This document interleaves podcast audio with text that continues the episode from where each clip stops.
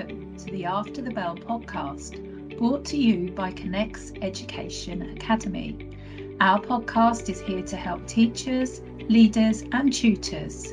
We will be discussing the latest issues in education and sharing top tips for use in the classroom, both face to face or virtually.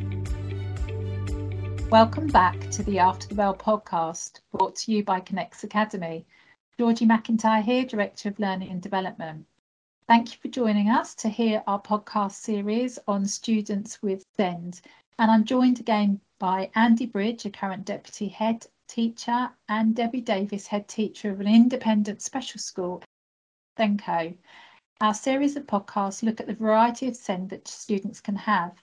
Last week's podcast focused on the awareness and support required for dyscalculia students and we hope that you found the podcast interesting and insightful.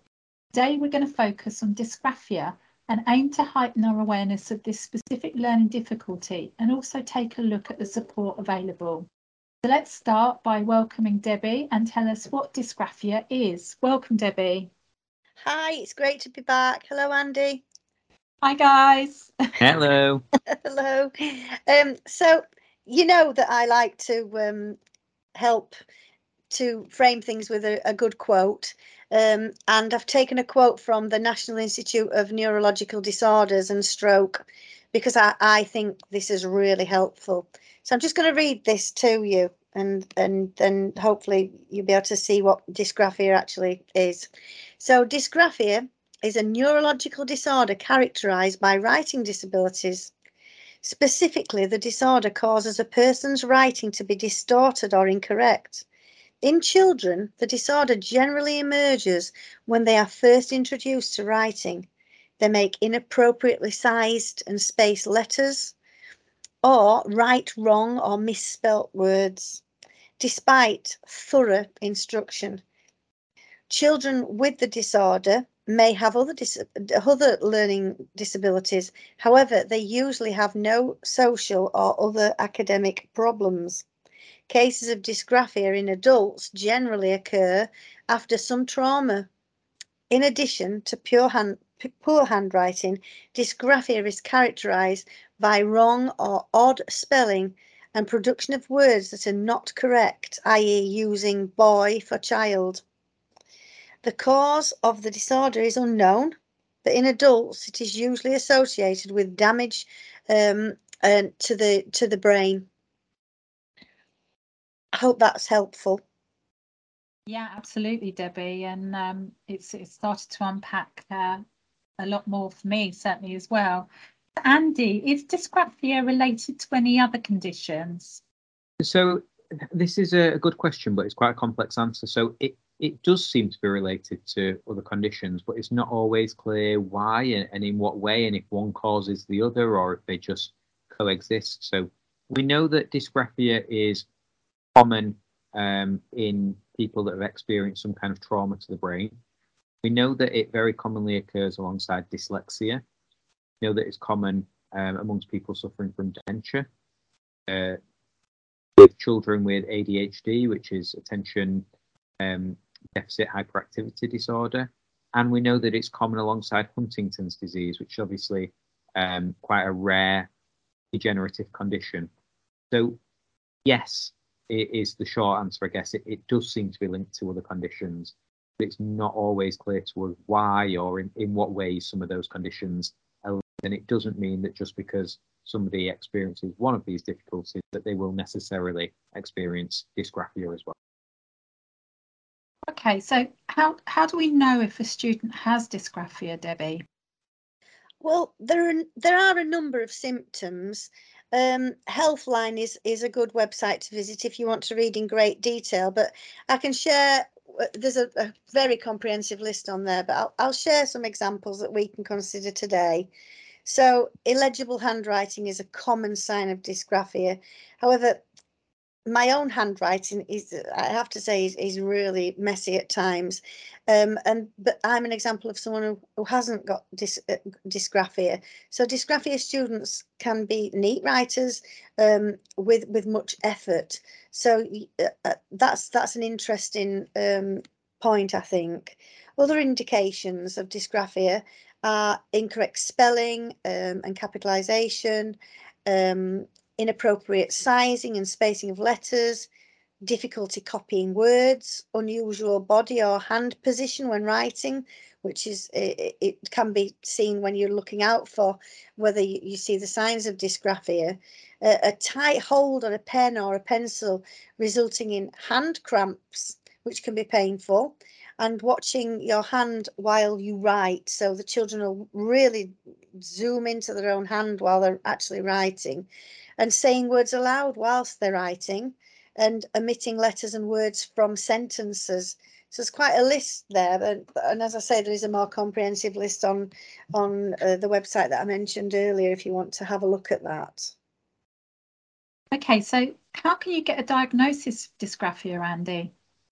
Yes, so much um, similar to the other conditions that we've talked about. This is probably going to start with the classroom teacher and or the SENCO doing some observations in class.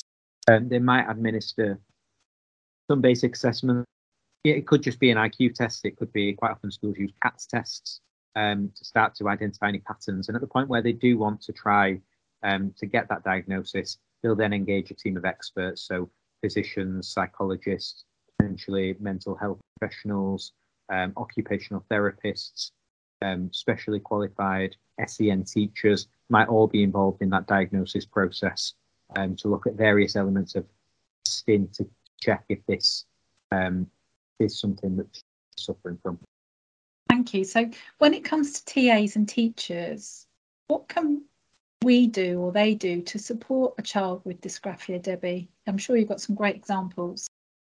Um, and, and again, another um, interesting question, and, and it comes back to the other podcast that we've mentioned about um, once the diagnosis is made, the doors of support open wide. So providing additional time to complete a, a written task, uh, giving students a, a, copy of the notes from the lesson, really helpful, really inclusive, and, and will be gratefully received by such students. Permit students to use a scribe or tools for speech to text translation uh, students to write numeric formulas rather than mathematical word problems, using aids, uh, trying various pencil grips, very, very simplistic thought, but how, how valuable would it be for a child to actually find the grip that works, that doesn't lead to cramps? Um, activities to strengthen hand and muscle and, and motor control, uh, connecting dots or dashes to create complete letter forms, uh, tracing letters with your finger or uh, your index finger, uh, copying letters from models. I mean, the, those are just a, a, few examples that will be gratefully received by students who are finding it difficult within the classroom because of their special need. Yeah, it, it sounds like a really robust list. Would you would you have a top tip for teachers, Andy?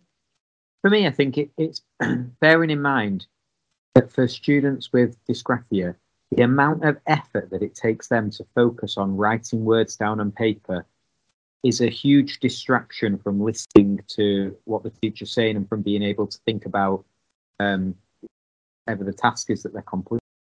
All of their energy and thought becomes consumed on that process of writing that they find so difficult. You know, that, that can then lead to children who are very intelligent becoming frustrated because they can't get that thought that's in the head down on the paper. So for me, I'm, I'm not saying let's give up on the idea of children being able to handwrite well, but if a student's gone all the way through school experiencing these real difficulties, they've had handwriting interventions, they've had support with that motor grip and the grip of the pencil and, and all these various interventions, actually it can be a really kind, supportive thing to do to say, actually, let's provide a laptop, let's take away that barrier for learning and let the student type because then they can focus on the learning in their geography lesson or the learning in their science lesson because they can focus on that science content rather than having all of their brain power consumed by that process of writing. So, you know, I think it's all about looking pragmatically. Are there barriers here that we've got the option of just removing barriers to make life a little bit more pleasant for that Thank you so much, Andy. That's a really, really good top tip there, actually, and, and, and very simple and easy to uh, introduce as well. We hope that this podcast has been helpful to you in respect of understanding and responding positively to the needs of students with dysgraphia. Our next podcast is equally as insightful and we'll look at ways to raise awareness and support for students with visual impairment. We hope that you have the time to join and listen in with the session. You can pick up our After the Bell podcasts, which are released on a weekly basis and provide quick tips and discussions with our experts around all things educational. You can join in and listen on your walking the dog, on your daily commute, on your treadmill as your focus for the day. And we hope you find one or two strategies that you can take away and apply to your classroom. Thank you so much for listening and joining, and thank you to Debbie and Andy for being with us again today.